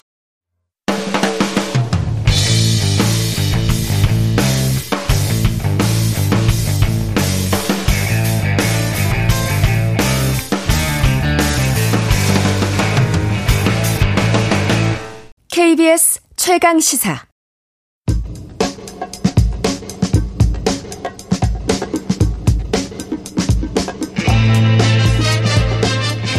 우리가 접하는 뉴스의 태초부터 지금까지 뉴스의 일대기를 쫙 살펴봅니다.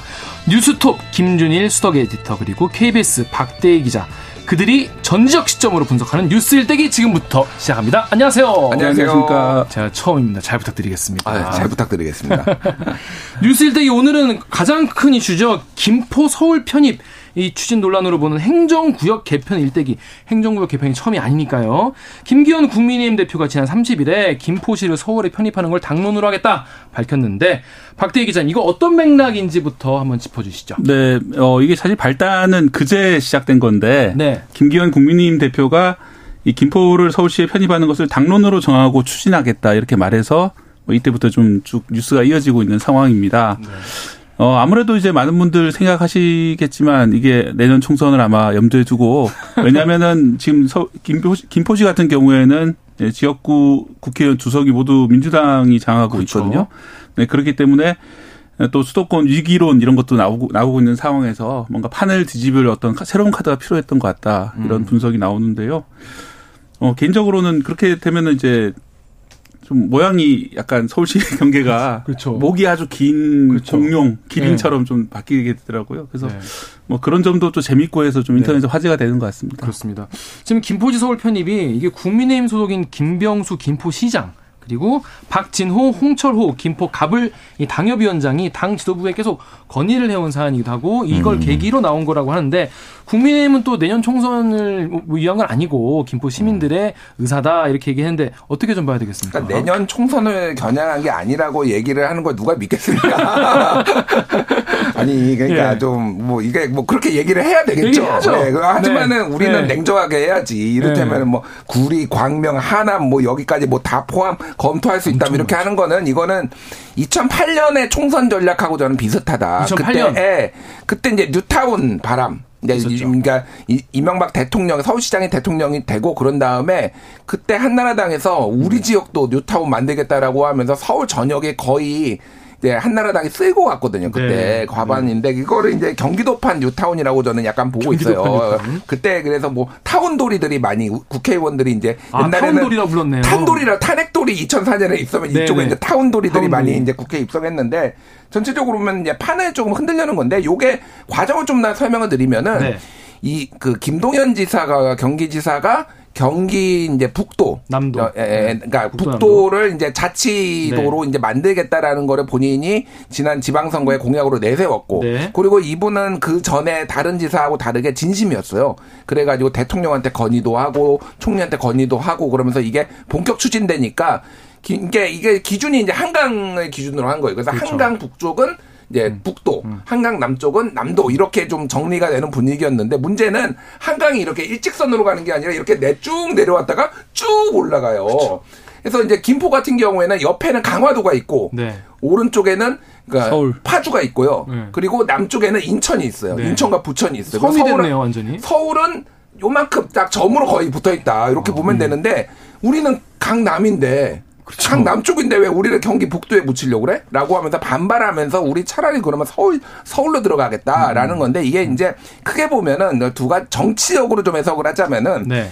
김동현 지사가 이거를 뭐 본인의 업적으로 하려는 거예요. 경기 북도와 음. 남도를 만드는. 왜냐하면 경기도의 오랜 염원이었. 북도 쪽에서 특히 얘기를 많이 했으니까 이거를 약간 일종의 이제 판을 바꾸는 회방 놓는 약간 이런 정치 그리고 이거 또 하나는 오세훈 서울시장 국민의힘 소속이고 김동현 지사는 민주당 소속이잖아요. 그렇죠. 그러면은 어쨌든 국민의힘의 관할로 좀 더 가져오는 게 나을 수가 있는 거예요. 그러니까 여러모로 봤을 때 아, 서울시 쪽으로 네, 뭐 이런 것들까지 복합적으로 조금 작용했다 이렇게 좀 보는 게 맞을 것 같아요. 저는 이제 정치적 설명해 주시니까 경제적으로 설명해 보자면은 네. 이거는 모든 게 사실 그 골드라인에 시작된 거라고 생각을 아, 합니다. 골드라인. 예. 엄청나게 혼잡 혼잡하고 골병 라인이라고 그러잖아요. 네, 그 출퇴근하시는 분들 정말 힘들잖아요. 그래서 이게 사실 김포 시민들 일부의 지지를 받고 있는 아이디어가 된 이유가 만약 서울시로 편입이 되면은 서울시에서 뭔가 출퇴근 수단을 좀 더 마련해 주지 않을까. 뭔가 정책이 개선되지 않을까 이런 기대인데요. 이 기대 자체는 충분히 이야기가 되는 기대라고 생각이 들고 뭐 그러기 때문에 이제 그런 문제를 해결하지 못했던 어떤 정치적인 책임이 있는 거죠. 이 방금 박대기 기자가 말한 네. 이, 이 이유를 이제 국민의힘의 김기현 대표가 음. 이제 이유로 이제 삼고 있는데 김포 시민의 85%가 서울로 출퇴근하는데 말이 되냐 이런 얘기까지 나왔어요. 어떻게 보십니까? 그 제가 정말 좋아하고 존경하는 KBS가 팩트 체크를 했습니다. 팩트 체크 K 그래가지고 어떻게 했습니까? 통근자가 많아 김 어, 김포를 서울로 라고 했는데 네. 이게 그러니까 85%가 어떤 식으로 나왔냐면은 네. 그러니까 그 골드라인에 타는 사람이 한 뭐 만 육천 명인가 뭐, 뭐 돼요. 그런데 이 사람들이 내리는 데가 85%가 김포더라. 김포공항이더라. 어, 네. 김포공항역이면은 여기는 서울로 가는 거 아니야? 그러니까 이 사람들이 다 통근자의 85%가 일단은 음. 이게 그러니까, 그러니까 김포 시민의 85%가 서울 통근자라는 주장인데 네. 통계청 통계가 있습니다. 네. 통계청 통계를 가지고 KBS가 팩트 체크를 했는데 어떻게 나왔습니까? 그러니까 김포시 2020년 기준인데 네. 어, 이, 47만 명이었거든요. 당시에 김포시가. 네. 근데 6만 명이 통근을 했어요. 그래서 전체 인구의 12.7%로 생각보다 적네요. 예, 그래서 1등이 고양시, 일산이 있는 고양시가 아, 일산 분들이 예, 제일 많이 오시고. 예, 아니 그러니까 요거는 아니 아니면 비율로 따져야 비율이, 되겠네. 비율로 예, 따지면은 1등은 광명시 20.4%, 음. 네. 2등은 하남시 20.2%, 3등이 과천시, 과천시, 뭐 구리, 고양, 남양주, 의정부, 성남, 부천, 김포 해 가지고 11등이에요. 비율로 따지면은 낮은 편이네요. 그러니까 이게 아, 10등, 10등. 아, 10등인가요? 음. 그러니까 제가 말씀드린 건 뭐냐면은 이 논리라면은 광명부터 넣어야 돼요. 그렇죠. 광명, 하남, 과천부터 일단 서울에 넣어야 됩니다. 어. 가장 통근자가 많은 거. 그런 얘기 나오니까 그분 음. 주민들 의견 수렴하겠다 이런 게 예, 나오더라고요. 그러니까 사실은 이게 뭐 김포가 되는 걸 보면은 이 지역 주민들도 우리도 이제 이 당을 지지하면 네. 되지 않을까 이런 기대감에 전체적인 총선 전략으로서는 상당히 괜찮은 전략이 음. 아닌가 이런 생각도 듭니다. 네, 요게 네. 요거를 네. 좀 법을 모르시는 분들이 있어서 제가 말씀을 드릴게요. 네. 도시철도법이 어떻게 돼 있냐면은 도시철도를 건설하기 위해서는 서울 같은 경우에는 서울시가 60%를 내고 국가가 40%를 냅니다. 네. 그리고 나머지는 국가가 60%를 내고 지자체가 40%를 내요. 음. 근데 이게 광역철도로 지정, 지정된 경우에는 국가가 70% 내고 지자체가 30% 냅니다. 음. 이게 무슨 얘기냐면은 자, 지금 이거는 서울이 아니니까 네. 그리고 광역으로 연결되거나 뭐 그럴 경우에는 국가가 돈을 60에서 70%를 내주는데 네. 음. 이거가 만약에 서울이 되잖아요, 김포가. 그러면 서울시에서 돈을 거의 다 다 내야 돼요. 아. 그게 무슨 얘기냐? 네. 서울 시민들의 조세 저항이 있을 수 있습니다. 그렇... 야, 이거 아, 이걸 편입해 가지고 우리가 돈을 다 낸다고 이거를 왜 우리가 이렇게 해야 돼?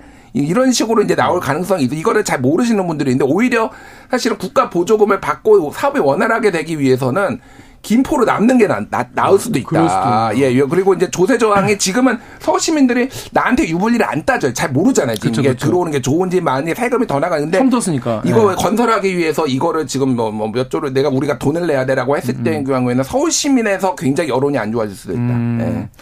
김포 챙기려다 서울 시민 들의 마음을 잃을 수도 있겠다는 말씀이에요. 실제로 이제 대구가 최근에 이제 통합을 했거든요. 예. 옆에 있는 군위군하고 통합을 해가지고 네. 거기도 아주 길쭉한 모양으로 모양이 바뀌었습니다. 네. 근데 이제 군위군에서는 상당히 통합 찬성 의원이 많았는데 음. 대구 시민들은 약간 좀 미적지근한 분들도 많으셨거든요. 어. 굳이 통합을 해야 되냐 네. 그런 식으로 해서 결국은 이제 뭐 지자체 간의 어떤 그 주민들 간의 그런 네. 어떤 약간 갈등 요인 네. 이런 게 벌어질 가능성이 있죠. 그러니까 이게 아무래도 이게 이익 관계도 많이 얽혀져 있고 또 음. 주민분들 마음에도 상처가 될 수 있는 일도 많이 생기기 때문에 아무래도 되게 조심스러운 이슈인데 박대기 기자 이게 최근이 뭐 이렇게 처음 생긴 게 아니라 그동안 행정 이게 구역 같은 경우를 통합한 역사가 굉장히 많지 않습니까? 네. 저만 해도 창원 했을 때 통합 창원시가 처음 출범해가지고 아 리포트 많이 하셨겠네요. 리포트 엄청 많이 했어요. 통합 130만 창원시 마창진 누가 뭐 네. 야구장 누가 가져가냐 시청 누가 가져가냐 굉장히 뭐 이슈가 많았는데 어떤 역사가 좀 있습니까? 예 단적으로 그때 이제 130만이라고 하셨는데 했는데 지금 101만이 됐습니다. 인구가 많이 줄었거든요. 오히려 그때 예, 네. 경기가 좀 나빠지고 가면서 네. 사실은 뭐 말씀하셨던 그런 경우도 있고 여수시도 이제 통합이 되면서 여천시 여천군 통합해가지고 통합이 여천 여수시가 됐고요. 네. 네 청주시도 통합한 사례가 있고 음. 말씀드렸던 이제 대구시가 이제 군위군하고 통합한 사례가 있고요. 그보다 이전에는 이제 부산시가 기장군까지 통합해서 음. 뭐 그런 여러 사례들이 있긴 합니다. 하지만 최근 사례라고 할 수 있는 그 군의군 대구시 편입 과정도 보면은 그쪽은 다 정당들이 다 같았거든요. 다 이제 국민의힘 계열 정당들이었는데도 불구하고 통합에 3년 정도 걸렸습니다. 아, 매끄럽게 잘 진행이 안 되나 봐요. 네, 원래. 왜냐하면 이제 그때 같은 경우에는 경북도가 너무 축소될 수 있다. 아. 경북도에 있는 그 국회의원들 일부 국회의원이 반대를 하는 바람에 음. 또 상당히 오래 진통이 되는데요. 음. 이번도 마찬가지로 이 경기도에서 많이 떨어져 나간다면은 실제로 뭐 이렇게 일부에서 나오는 얘기처럼 그럼 다른 10개 시도 다 서울시로 합시다 이렇게 돼버리면은 뭐 경기도에서는 당연히 반발할 수밖에 없고 그럼 지역별로 다 여론이 다르기 때문에 상당히 오래갈 쟁점이 될 수가 있고요. 음. 그런 것들을 이제 잘 조율해서 풀어야 되는 게 정치인데 이게 상당히 오래 갈 수도 있는 있다는 얘기죠. 외국 같은 경우에도 마찬가지로 뭐 영국 같은 경우에도 그 도시들을 통합하는데 상당히 오랜 시간이 걸렸거든요. 음. 그렇기 때문에 내년 4월만 보고 이렇게 급하게 추진하는 문제는 아니지 않냐 이런 생각이 듭니다. 같습니다. 그러니까 요게 그런 거예요. 그러니까 군의군 사례를 말씀하셨는데 이를 되면 이거는 지자체와 지자체 간의 이해관계가 맞아떨어져 가지고 된 거잖아요. 네. 사실은 그 앞단에서까지는 김포하고 서울하고 이해관계가 맞아떨어질 수도 있었어요. 무슨 얘기냐면은 지금 서울 같은 경우에는 쓰레기 매립장이 2025년에 이제 포화가 되고 그거를 인천이나 김포에 했는데 서울 자체적으로 만들어야 돼요, 이제는. 네. 근데 어디다 만들면은 이게 될까요? 그러니까 자리 김, 없다고. 김포를 서울로 만들어 가지고 김포에다 만드는 게 아이디어가 지금 서울시 네. 쪽에서 나온 거고 그래서 네. 소위 말해서 빅딜론이 나온 거예요. 그러면은 어. 그런 것까지 해결을 하는 것. 이거는 사실은 뭐 이해관계가 맞아서 떨어질 수가 있는데 이게 이제 정치 쟁점화돼 버리는 순간 이게 모든 게 그렇잖아요. 찬반이 확 갈리고요. 그렇죠. 이게 그 민주당이 찬성하기가 되게 어려운 사안이 돼 버리는 네, 거예요. 네, 그러니까 이게 실제 될 수 있느냐라는 거고 또 하나는 그러니까 수도권 집중론 이제 명분의 문제인데 네. 그러니까 이를테면은 대한민국은 인구의 50%가 서울에 살고 있고 경제력은 80%거든요.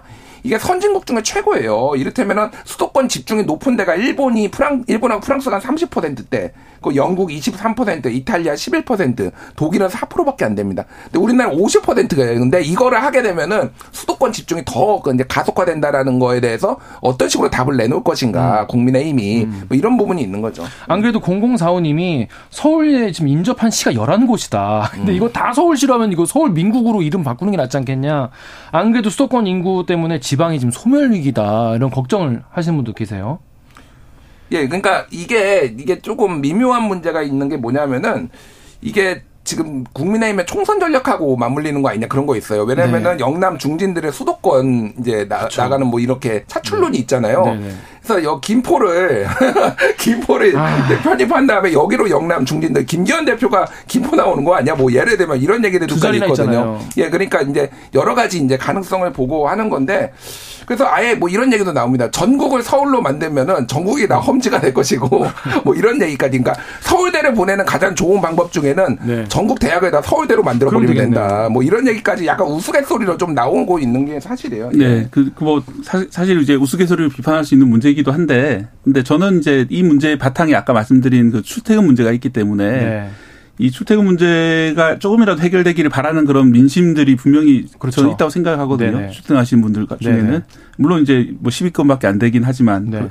그, 그런 문제들을 이 정치로 해결이 안 되면은 이 정책도 상당히 지지를 받을 수 있다고 생각이 들어요. 왜냐하면은 뭐 이렇게라도 해서 풀릴 수 있으면 좋은 거 아니냐라 생각하시는 분들이 상당히 많을 거기 때문에 이, 이 피부로 다가오는 네, 여당이건 야당이건 모두 다 네. 그런 어떤 통근 어려움에 대해서 한 번 더 생각을 해보고 진지한 정책을 만들지 않으면은 이 정책이라도 해보자는 그런 의견이 훨씬 더 지지를 받을 가능성이 높다고 생각합니다. 정책이라고 하지만 이게 김포시가 서울시 편입되려면 이게 절차도 굉장히 복잡하거든요. 네. 법적 절차도 복잡해서 어, 국민의힘이 원, 그 윤재호 원내대표가 의원의법 형태로 이게 그래도 비교적 간소하게 가겠다 이런 얘기도 했는데 이 현실 가능성 있는지 짧게 좀 말씀 좀 부탁드립니다. 그러니까 지금은 이제 정부가 발의할 경우에는 의회 서울시의회 김포시의회 동의를 얻고 주민투표로 과반 찬성을 얻은 다음에 이 김포시 경기도 서울시가 건의 행안부에 건의를 하고 이거를 다시 이제 뭐 국회로 가가지고 통과해야 되는데 의원입법을 할 경우에는 이 지자체의 동의가 필요 없어요. 음. 그렇게 하겠다라는 건데 그게 맞는 방법이냐 그러면 주민 투표만 거쳐 가지고 김포에서 우리 서울로 들어가겠습니다 하고 그럼 땡땅땅 하면은 맞는 거니까 서울 시민의 의견은 어떻게 되고 서울시 지자체 의견은 어떻게 되는 거지. 사실은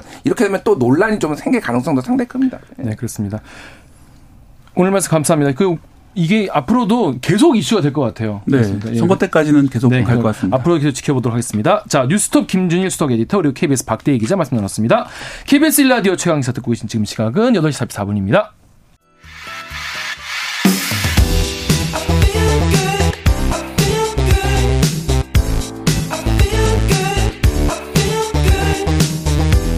아침을 여는 기분 좋은 습관. KBS 최강 시사. 흉악범죄자에게 이 가석방 없는 종신형을 선고할 수 있도록 하는 형법 개정안이 국무회의를 통과했는데요. 정부가 개정안을 제출하면 국회에서 논의가 시작될 겁니다. 자, 가석방 없는 종신형 어떤 것인지 보완할 점은 없는지 국회 입법조사처 김광현 입법조사관과 얘기 나눠보겠습니다. 안녕하세요. 네, 안녕하세요. 네, 안녕하십니까. 그 최근에 이제 묻지마 살인 사건도 많고 이 흉악 범죄가 굉장히 연이어 나오지 않았습니까? 그래서 이제 네네. 네. 얘기가 나온 것 같은데 이번에 국무회의 통과한 형법 개정안 설명 좀 부탁드리겠습니다.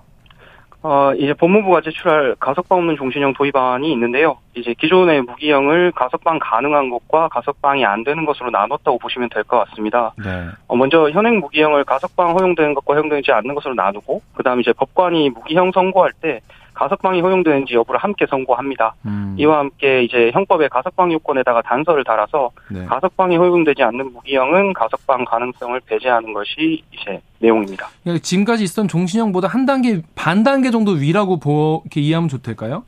아, 네네. 일단은 그렇게 이해하시는 게 이해가 네. 빠를 것 합니다. 일단 사면이나 감형은 아예 안 되는 거죠? 그럼 이게 이제 선고가 되면? 아, 그렇진 않고요. 네. 형식적으로 일단 사면법상의 사면이나 감형과는 무관한데 어. 다만 이제 기존 사형수 경우에 미뤄보면 2008년 이후 사형수 감형 사례를 발견할 수가 없거든요. 네. 그리고 또 국민 감정이나 뭐 정치적 부담이나 이런 걸 고려했을 때 실제로 가석방 없는 종신형 선고될 정도 흉악 범죄자한테 뭐 사면이나 감형이 이루어질 거라 기대하기는 조금 어려울 것 같습니다. 아, 이게 실제로 그러면 사형 지금 사형수로 이제 복역하고 계시는 분들 같은 경우에도 사실상 종신형이라는 말씀이지 않습니까? 네네. 이거와 좀 다른 다른 지금 사형 어, 선고 받은 분과 또 다른 점이 혹시 차이가 있나요? 그러니까 사실 이제 사형과 가석방문 종신형을 함께 이제 지금 도입하는 게 내용이 되다 보니까 예, 예. 이제 둘 사이의 관계를 어떻게 설정할지 이제 국회에서 논의가 이루어질 거로 보이기는 하는데요. 네. 뭐몇 가지 경우를 상정은 해볼 수 있을 것 같습니다. 이제 사형을 그대로 집행 중단 상태로 유지한 채로 상징적인 최고형으로 활용하는 방안을 생각해 볼 수 있고요.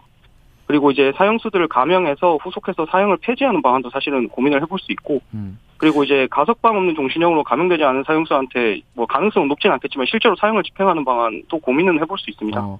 그러니까 우리가 이제 사, 네. 사형을 이제 폐지하자고 하는 가장 큰 이유가 나중에 혹시나 이제 무고로 밝혀지거나 뭐 그럴 가능성도 있는데 그냥 사형을 해버리면 돌이킬 수 없다 이런 것도 큰 이유 중에 하나지 않습니까? 네네 맞습니다. 그거 때문에 이제 지금 사형을 대체할 수 있는 그런 한 단계 높은 그런 어, 어 벌로 어, 형벌로 이해하면 좋을까요?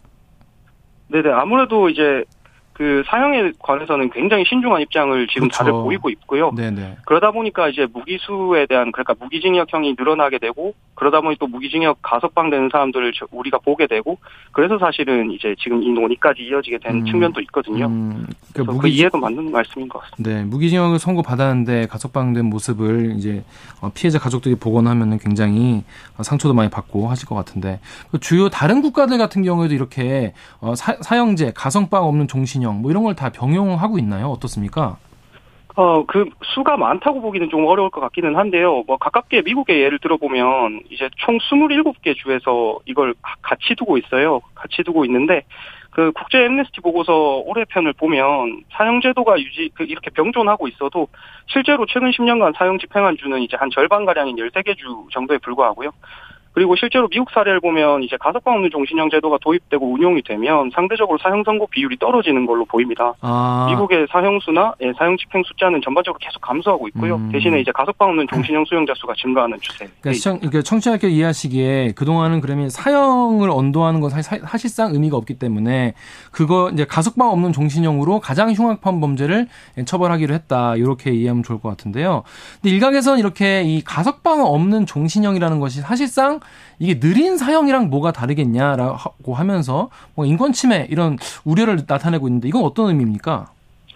그러니까 사실 가석방 없는 종신형 수용자들이 이제 교도소 내에서 죽음을 기다리는 것만 왜 할 수 있는 게 뭐가 있냐 이런 회의적 시각이 사실 그 말 안에 깔려 있는데요. 그 뭐 인도적 사형이란 말은 그 말 자체로 어폐가 있기는 한데 근데 이제 선행 연구를 보면 차라리 가석방 없는 종신형이 낫다 이렇게 응답한 사형수들도 찾아볼 수가 있어요. 어떻게 다른 거죠?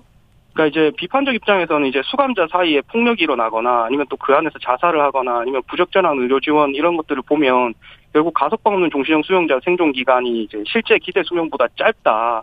그 이건 결국 음. 국가가 한 인간한테서 희망을 제거하고 뭐 장기간 어. 괴롭히다 죽이는 게 아니냐 뭐 이런 비판적인 견해가 포함되어 있는 아, 걸로 보시면 되겠습니다. 어, 그렇게 볼 수도 있겠네요. 이게 물론 뭐 당연히 어, 수영자의 인권도 중요하기 때문에 저희가 함부로 말할 수는 없는데 어, 아예 내가 여기 나갈 희망이라는 것을 원천적으로 차단해 버렸을 때 그 사람이 거기에 살아가는 삶은 또 다른 다른 어떤 수준의 고통일 것이다 이런 이야기인 것 같아요. 근데 이제 네네. 일반 국민들 입장에서는 이게 가석방 없는 종신형이 도입이 되면은 실질적으로 이 흉악 범죄 좀 줄어들 수 있을 것으로 우리가 기대할 수 있는지 어떤지 아니면 또 교화가 가능한 건지 이런 것이 궁금할 텐데요. 어떻습니까? 어, 뭐, 이 문제는 사실 명확, 명확하게 이제 답이 나와 있다고 보기는 약간 어려운 부분이 그렇겠죠. 있습니다. 그, 결과부터 말씀을 드리면, 네. 그 가석방 없는 종신형의 폭력 범죄 억제 효과가 아직까지 뭐 뚜렷하게 입증됐다고 보기는 조금 어려운 부분이 있습니다. 그 음. 미국에서도 사실 이런 부분의 연구를 쉽게 찾아보기가 어려운 게, 그 연구 설계 자체가 어렵습니다. 그렇겠죠. 네, 다만 2020년에 한 연구를 찾아보면 이제 종신형 제도가 있는지 여부가 중요한 것이지 종신형의 가석방을 이제 뭐 가능하게 할 것이냐 불가능하게 할 것이냐 이 여부가 중요한 건 아니다. 뭐 이런 음. 취지로 결론을 내린 연구가 있고요. 그리고 이제 사실 기본적으로 희망이 없는 수용자한테 교화를 기대하기는 어려울 것 같습니다. 네. 근데 이제 또 저희가 이제 문제가 되고 있는 거는 범죄자가 이제 교정시설 관리상에 이제 어려움이 있는 거 아니냐. 아, 아무 희망이 없는 이 종신형 수용자들이 교정시설 안에서 말썽을 부리는 게 아니냐 이런 또 고민을 하시는데요. 아 교도관들 입장에서도. 네네. 그래서 이제 또 교도관들을 실제로 인터뷰를 해보면 아 희망이 없는 수용자들을 관리하는 게 가장 어렵다 이런 아. 인터뷰가 있고. 네. 그리고 또 이제 미국에서는 또 근데 그와 반대되는 선행 연구도 있고 해서 그러니까 네. 그 종신형 수용자라고 해서 말썽을 더 부리거나 이렇지는 않다는 음. 연구 결과도 있고 해서 쉽게 결론 짓기는 어려운데요. 네. 근데 이제 뭐 어쨌든 범죄자를 엄벌하려고 했을 때 예방 효과나 교화 외에 사실 사람들 마음속에 이제 응보라는 가장 원초적인 이유가 있으니까 연구들 내용도 중요하지만 뭐 그것만으로 도입 필요성 판단하기 약간 어려운 부분도 있습니다. 네, 응보라고 말씀하셨는데 요즘에 많은 국민들이 흉악 범죄가 요즘에 좀 많이 나오다 보니까 우리가 이제 가해자보다는 이제 피해자 또 피해자의 유족분들이 너무 고통스러워 하시는데 너무 형량이 좀 적은 거 아니냐 이런 법 감정에 대한 논의도 많이 있어요. 그래서 이 흉악범을 사회로부터 영구히 격리해야, 되, 격리해야 되는 거 아니냐 이런 어, 주장도 많이 나오는데 이 수용자들의 인권보다는 피해자 유족들의 어떤 억울한 심정 이런 게 더 좀 고려돼야 되는 거 아니냐 이런 어, 주장들에 대해서는 좀 어떻게 보십니까? 뭐 당연히 그 부분 중요하고 공감하는 부분이 있고요. 네. 그 이게 사실 가석방 없는 종신형제도 도입이 필요하다는 뭐 강력한 논거 중 하나죠. 그래서 이제 생명을 빼앗는 사형보다 뭐 희망을 빼앗는 가석방 없는 종신형이 더 괴로운 거 아니냐 이런 음. 말씀을 하는 분한테도 사실 유족분들을 빼면 이제 가해자가 받아야 할 정당한 고통으로 이게 여겨질 수 있거든요. 예. 근데 이제 다만 이제 저희가 생각해야 되는 건 이제 우리가 범죄자 행위에 분노를 해도 네. 우리 스스로가 이제 범죄자와 같이 타인의 존엄을 일방적으로 무시하는 똑같은 모습을 보일 수는 없고요. 그래서 이제 자유의 기회를 정말로 사실상 제거하는 어떤 제도를 도입하는 것에 대해서는 저희도 이제 사전에 충분히 고민은 필요하고 뭐 또 이게 도입이 되더라도 인간에게 어쨌든 최소한으로 필요한 아주 약간의 희망은 남겨둬야 한다는 견해들이 제시가 되고 있습니다. 음, 네. 다만 뭐 이런 고민들이 뭐 바늘 구멍을 터널로 만들자 이런 건 아니고요. 음. 현행 법제도 사실 그 구멍이 넓지는 않습니다. 음. 근데 이제 흉악 범죄자에 대한 엄벌이 필요하더라도 그 구체적인 방안에는 뭐 여러 방법들이 있을 수 있다는 점을 말씀을 음. 드립니다.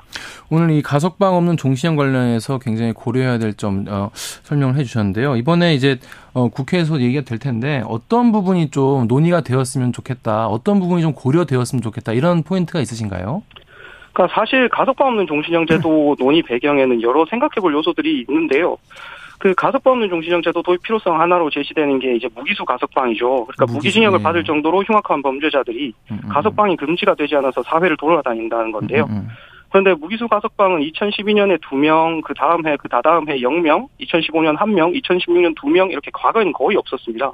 음. 이게 무슨 무엇이 바뀐 건지를 봐야 되는데 저는 이제 교정시설 과밀화를 살펴볼 필요가 있다고 생각을 합니다. 교정시설에 이제 수용자가 너무 많다는 거죠? 네네. 그래서 2013년에 105%, 2014년 108% 이렇게 교정시설 수용률이 많이 높진 않았는데, 예. 2015년에 115, 2016년 121까지 이제 도달을 했었습니다.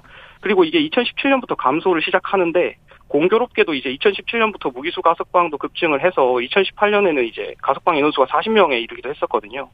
그래서 생각해보면 어쩌면 저희는 뭐 다른 본질적인 걸 놓치고 있는 게 아닌가 하는 생각이 있는데 네. 법무부도 교정시설 신설을 위해서 노력을 하고 있고 국회도 항상 과밀 수용을 지적하고 있지만 뭐 거창구치소 개청 측에서 법무부 장관께서 말씀하셨듯이 법무부가 하는 일 중 가장 해내기 어려운 일이 교정시설을 새로 설치하는 일처럼 보입니다. 음. 만약에 법무부를 포함해서 저희가 우리 모두가 이 어려운 일을 해냈으면 지금의 상대적 무기형도 사실은 어쩌면 흉악 범죄자들을 엄벌하기에 충분한 형벌이 아니었을까라는 생각이 드는데요.